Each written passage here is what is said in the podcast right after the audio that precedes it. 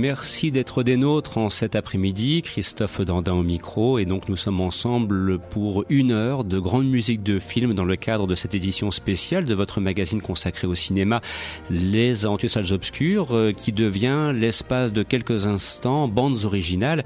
Et pour cela, je serai accompagné par François Bourg, par David Marmignon, par Christophe Colpart, par Chris Carlin.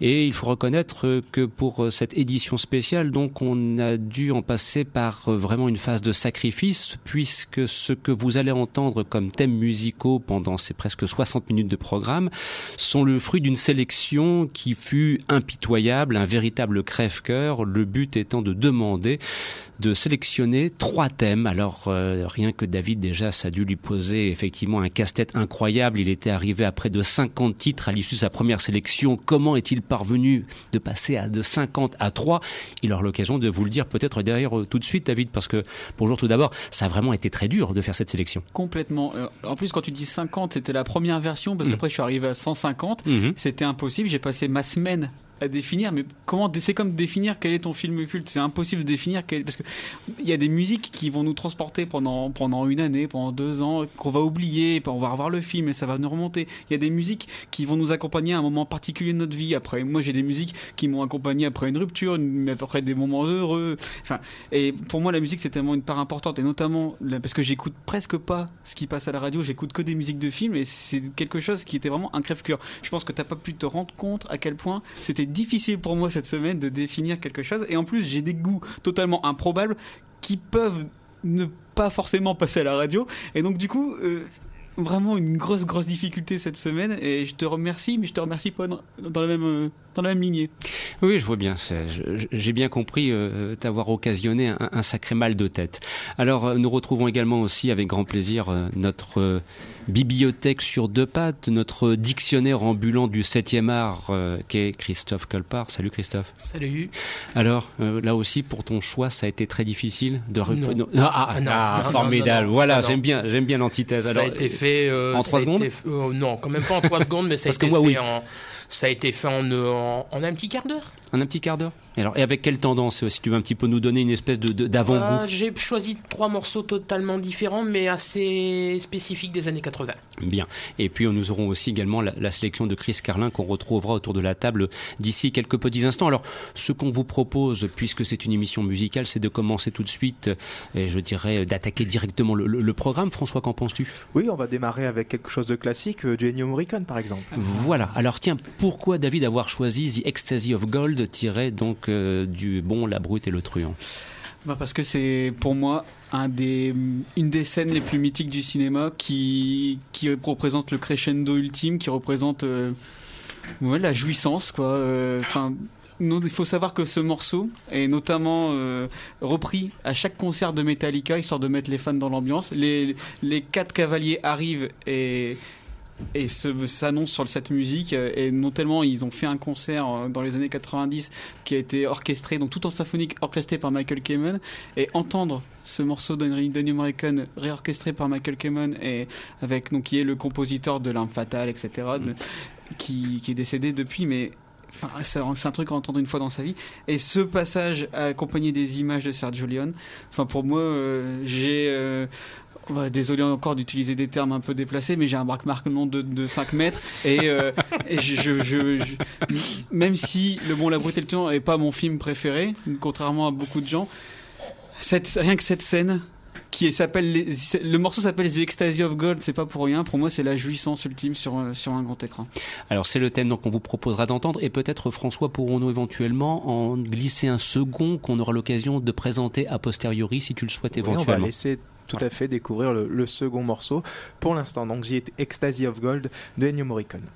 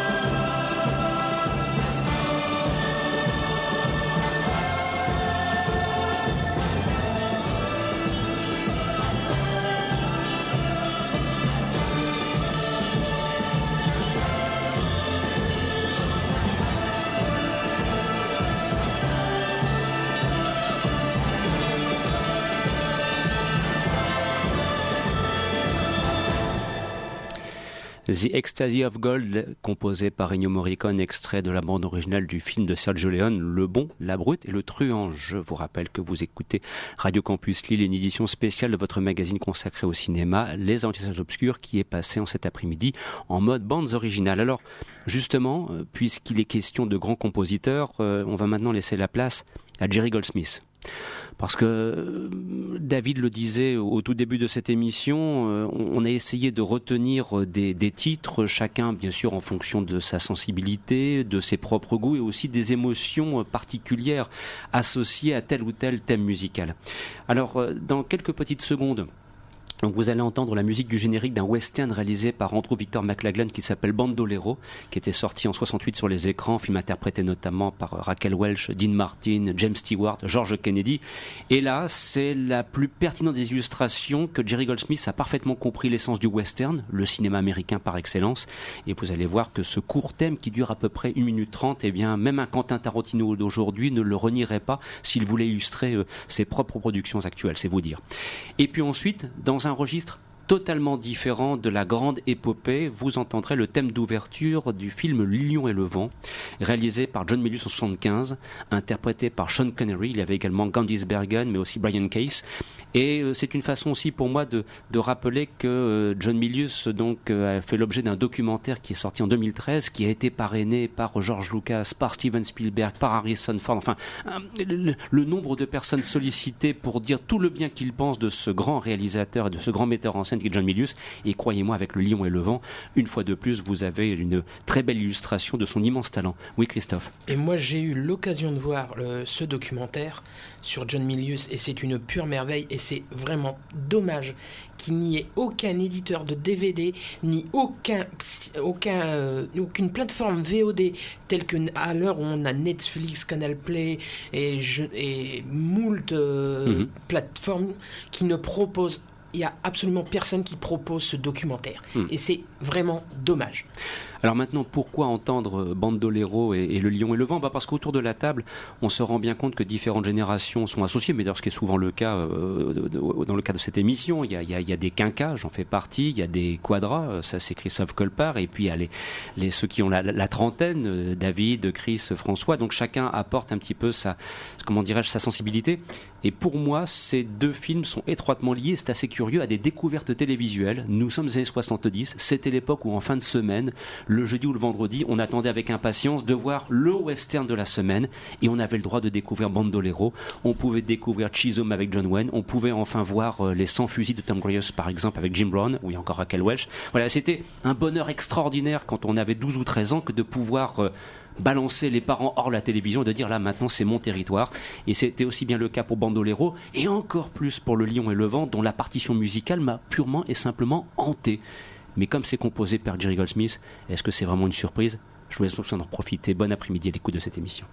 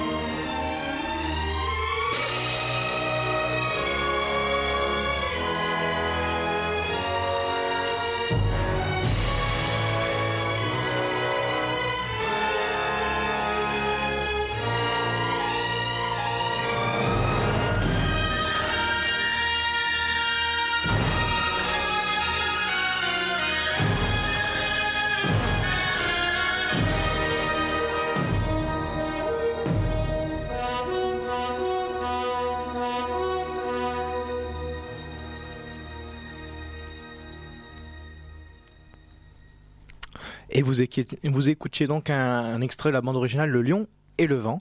Une bande originale euh, très intéressante proposée par, euh, par Christophe. On va donc maintenant passer, David, à une bande originale que tu nous as proposée pour le film The Fountain. Voilà, c'est ça. Donc là, c'est pareil, c'est comme je le disais tout à l'heure, c'est un, moment de vie. J'ai souvent cette expression, c'est un joli moment de vie, et là, c'est pareil. Donc là, c'est le film de Darren Aronofsky, The Fountain, qui est un film. Euh, improbable, hein, où on aime ou on déteste, mais qui chez moi provoque des émotions pures comme une pub de produits laitiers. Et donc là, c'est un morceau composé par Clint Mansell et Kronos Quartet. Donc Clint Mansell qui était aussi le compositeur de Requiem for a Dream, le premier, un des premiers films de Darren Aronofsky.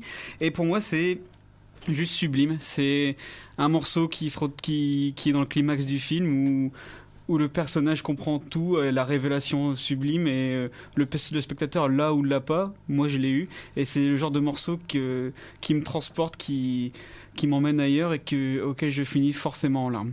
Très bien, alors ça ce sera pour le premier morceau et le second morceau ce sera un morceau proposé par Chris, bande originale extraite du film euh, Alice au pays des merveilles il me semble. Absolument pas.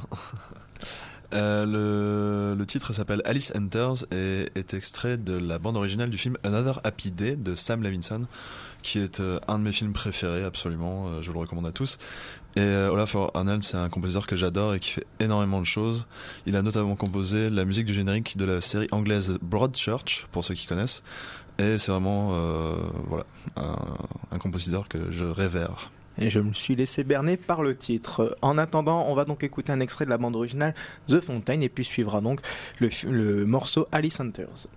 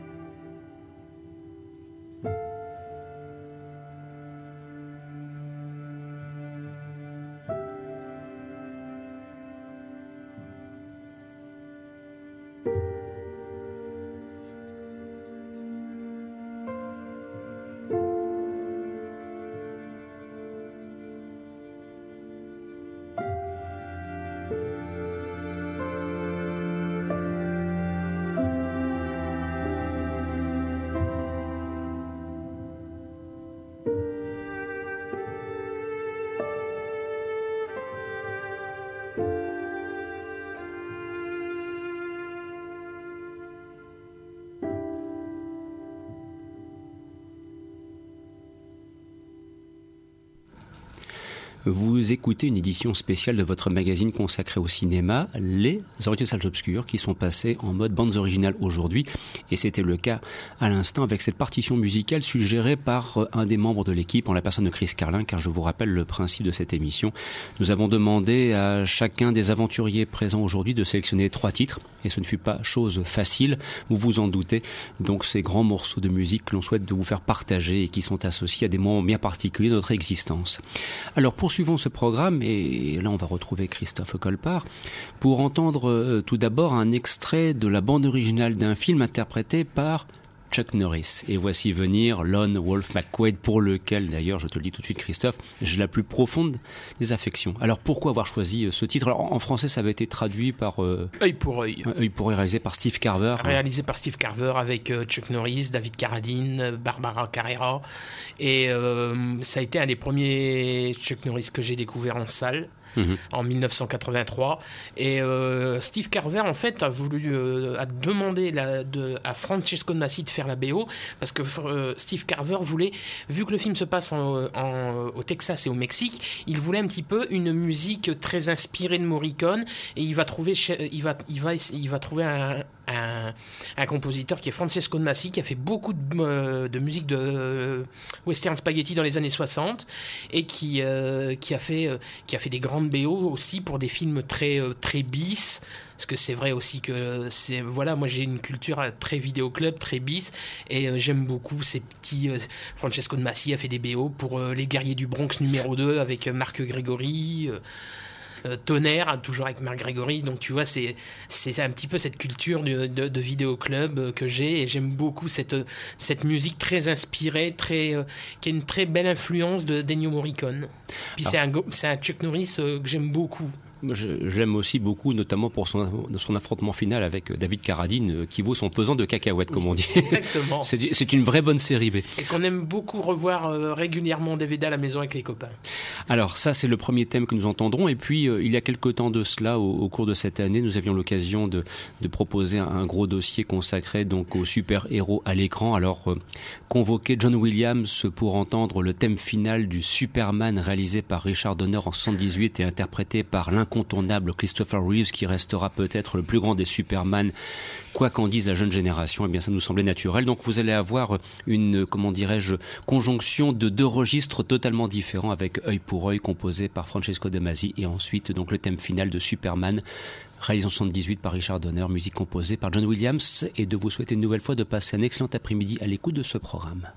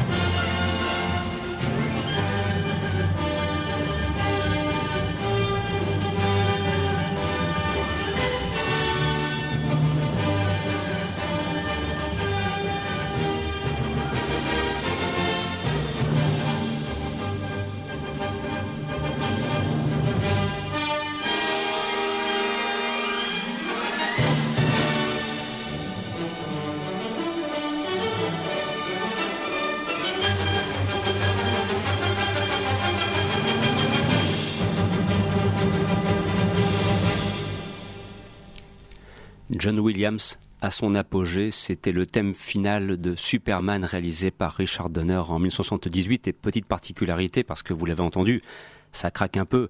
Oui, c'est du 33 tours, hein, et la partition, elle, a été euh, enregistrée avec le London Symphonic Orchestra. Hein. C'est un 33 tours qui est d'époque. On aime bien aussi vous faire profiter un petit peu de nos archives dans le cadre de cette édition spéciale de votre magazine consacré au cinéma, Les Aventures Salles Obscures, qui, euh, en cet après-midi, ont basculé dans le registre mode bandes originales. Alors voilà, nous essayons de vous faire profiter de notre patrimoine musical, et c'est vrai que ça a été un choix douloureux, on l'a dit dès le début de l'émission, que de ne retenir que trois, peut-être quatre titres, c'est le privilège du chef, euh, dans le cadre de cette édition. Alors, Poursuivons avec Chris Carlin et avec David Marmignon avec deux extraits que je vais leur laisser le soin de présenter puisqu'il va être question de 28 semaines plus tard mais aussi de Tim Burton. Alors Chris, tout d'abord, pourquoi ce choix bien particulier de ce que l'on va entendre dans quelques petites secondes, un extrait de la bande originale du film 28 semaines plus tard? Tout simplement parce que je trouve que le titre euh, In a Heartbeat de John Murphy est vraiment quelque chose de grisant en fait. On sent vraiment quelque chose de très sombre et d'implacable. Et euh, la première fois que je l'ai entendu, j'ai vu 28 semaines plus tard, avant de, voir 28 euh, jours plus tard, de Danny Boyle, qui vieillit très mal, euh, soit dit en passant. Mais la scène d'introduction de 28 semaines plus tard, je la trouve vraiment à couper le souffle et j'étais vraiment voilà quoi tremblant et cette musique y est pour beaucoup. Et j'ai aussi adoré son utilisation dans Kick-Ass, le tout premier, que je trouvais très à propos d'ailleurs. Donc c'est vraiment un thème que je trouve très violent et vraiment très intéressant à écouter. Et nous enchaînerons avec ce qui est peut-être, David, le plus beau film de Tim Burton. Il s'agit de Édouard aux mains d'argent, interprété bien sûr par Johnny Depp, et peut-être son plus beau film, tout simplement parce que le plus émouvant, et quand on parle de Tim Burton, on doit évoquer le compositeur Danny Elfman. C'est ça, ils ont, une, ils ont une relation presque de frères, hein, eux deux.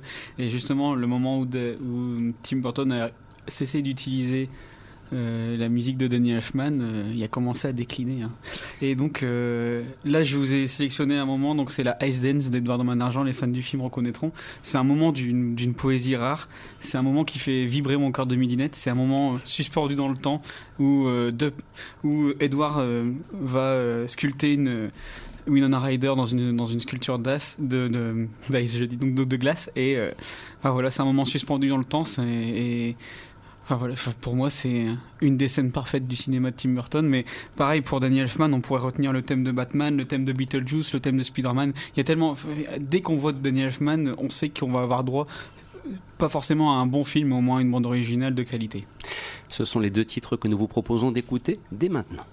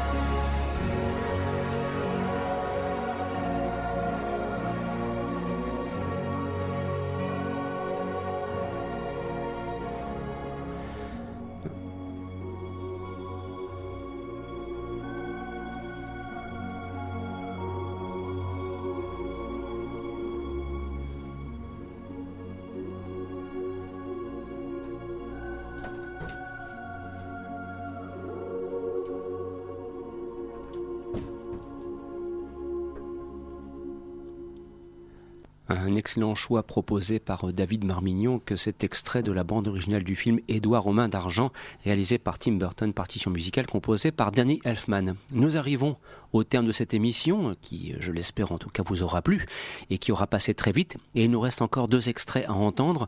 Tout d'abord, une musique composée par Jerry Goldsmith pour ce gigantesque film qu'est La canonnière du Yangtze réalisé par Robert Wise en 66 avec Candice Bergen avec euh, Steve McQueen, avec euh, Richard Crenna. Enfin, c'est un, film absolument formidable et la partition musicale de Jerry Goldsmith est absolument magistrale. Il n'y a pas d'autre mot. Vous aurez l'occasion de l'entendre dans quelques instants. Oui, Christophe. Et un acteur de second rôle qui a été magnifique et qui a fait énormément de films, qui s'appelait Mako, qui a fait plein de, qui a été un acteur de second rôle, mais qui était un acteur absolument, un acteur asiatique absolument génial.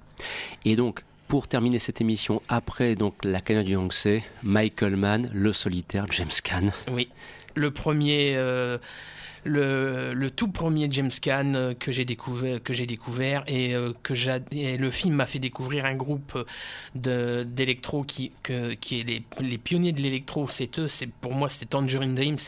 C'est ça vient de mes là aussi ça vient de mes années de vidéo club et j'ai ce film pour moi Michael Mann est un est un réalisateur qui n'a absolument aucune tâche dans sa, dans sa filmographie. Aucune. Et euh, le, le, film, euh, les deux premiers films de Michael Mann me révéleront euh, ce magnifique groupe qui est Tangerine Dream avec des BO absolument magnifiques.